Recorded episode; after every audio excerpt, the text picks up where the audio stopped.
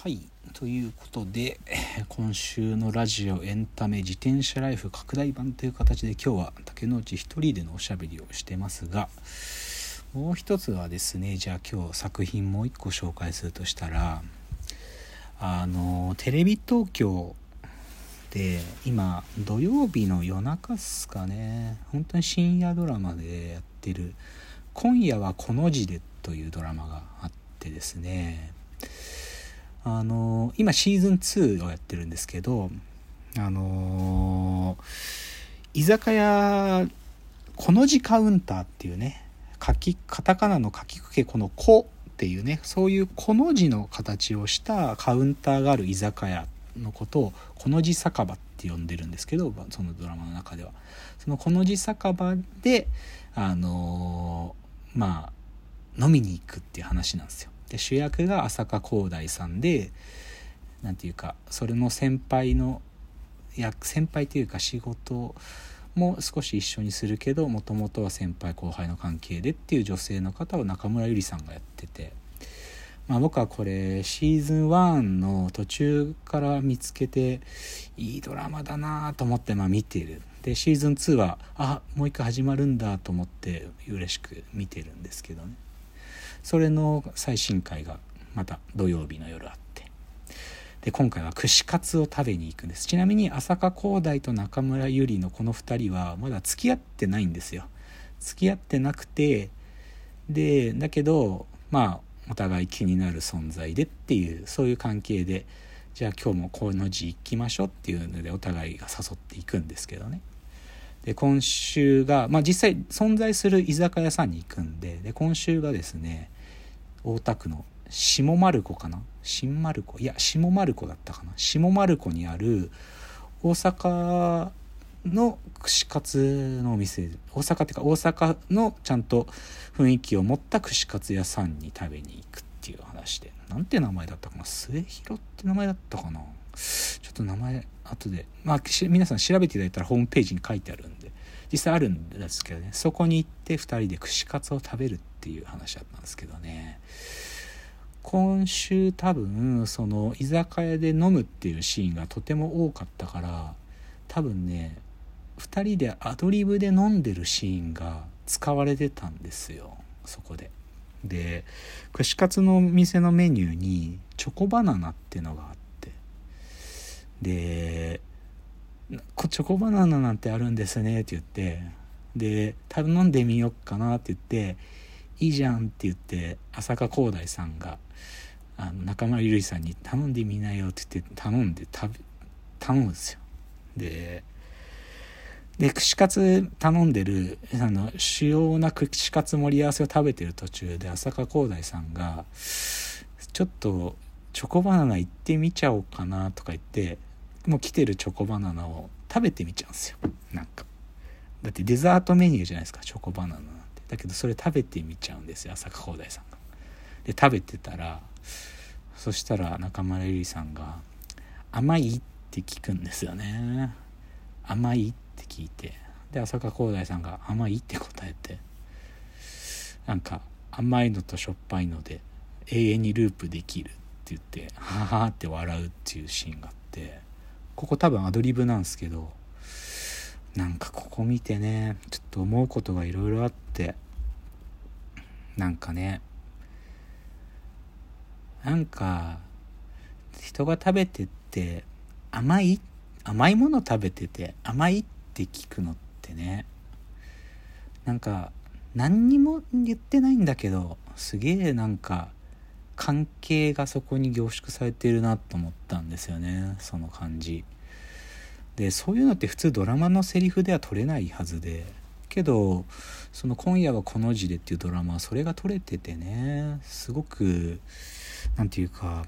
なんかねあーって思うことがあって。なんかまあ僕はなんかもともとね中村ゆりさんって好きな女優さんで、まあ、浅香光大さんもこの「今夜はこの字」で見てすごい優しい役もできる人なんだと思ってすごい好きになってお二人のこと好きだから見てたんですけどでもなんかその好きだった理由の謎解きがされていくようでねなんか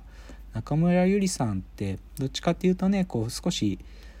幸が薄い役みたいなのが着やすいタイプのまあ顔が綺麗でこう儚げな雰囲気があるからそういう役が着やすい女優さんなんですけど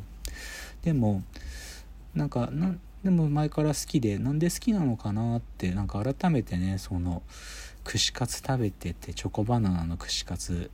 浅香広大さんが食べてて甘いって聞くっていうね。まあこの感じあんま分かんないんですけどね。なんかうまく僕も説明できてるとも思ってなくて。けどなんかこの感じがねなんかその関係が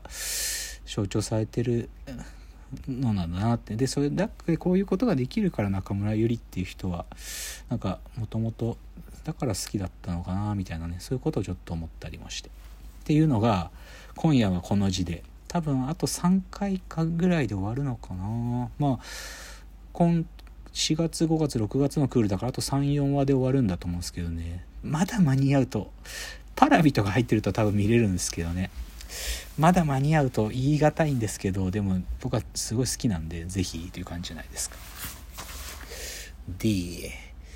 まあちょっとそんな風にまあ今週もあれこれま見ながらまあいろいろ思うこともあって。で少しねちょっと思ったことで先週実はあの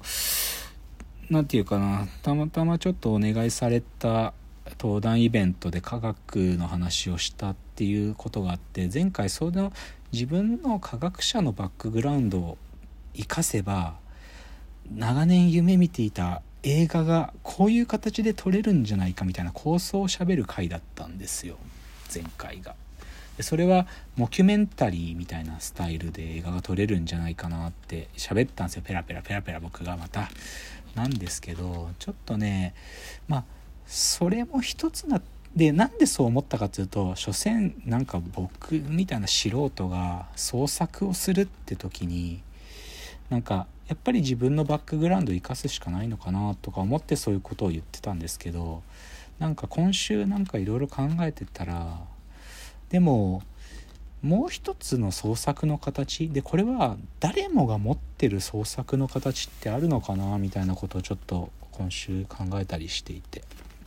でそれはシンプルにラブレターなんですよね。なんかね。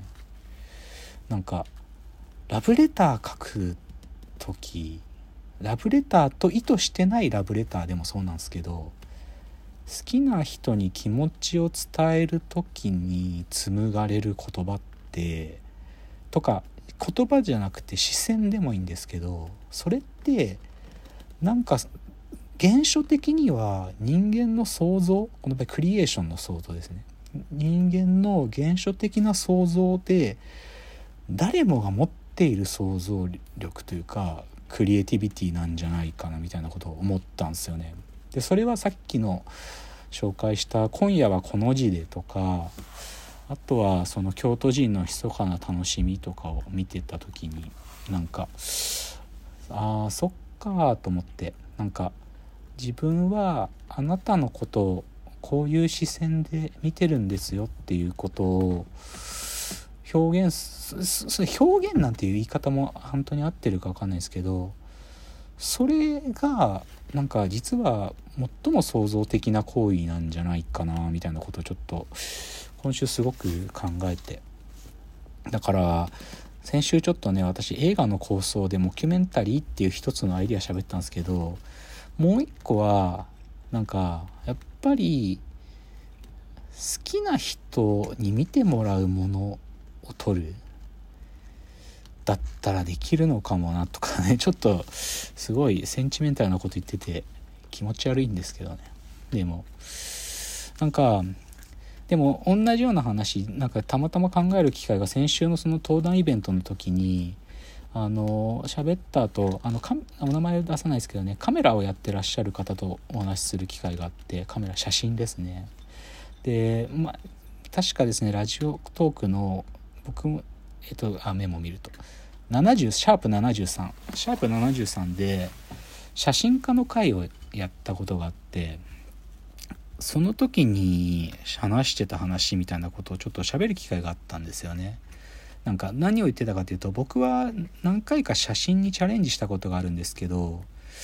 なんかできなくてできないっていうのは本質的には僕が世界を見てないっていうことに気づく。その網膜には映っていてこう風景を眺めてはいるんだけど本質的に見るって行為を積極的にしてない。だからカメラでファインダー越しに世界を無理やり見ようとすると極端に疲れちゃうんですよね。疲れちゃうしなんか体に無理が生じてることがよくわかる。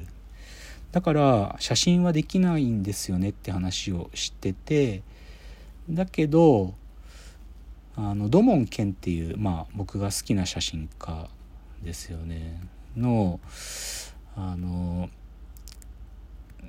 彼の概念で実相関入っていうのがあってその実相関入っていうのは言葉では分かってんだけどどういうことを指すのかなと。対象と自分が混ざり合うみたいなことを言ってるんですけどね。でもその話がどうしても写真が分かんない僕はなかなかたどり着けなくてみたいなことを喋ってたらどういうふうに対象をなんか切り取るのかっていうね。光とかもね光とかが入った上で対象にどう迫るかみたいなことなんかおっしゃってくださっててなんかしかもすごくじ1枚を撮るのに時間をかけるみたいなことのが話題でも上がっててそういうことを聞いてたらあーそっかと思ってなんか確かに無理に自分が世界を切り取ろうとして世界を見ると厳しいんだけど自分が好きな人を見てる視線好きな人を見てる時だったら別に疲れねえなと思ってあーって思ったんですよね。あやべえ時間来ちゃった。うだうだ喋っちゃった。ちょっとこの話もうちょっとさ次のチャプターまでで終わります。じゃあ次が最後のチャプターです。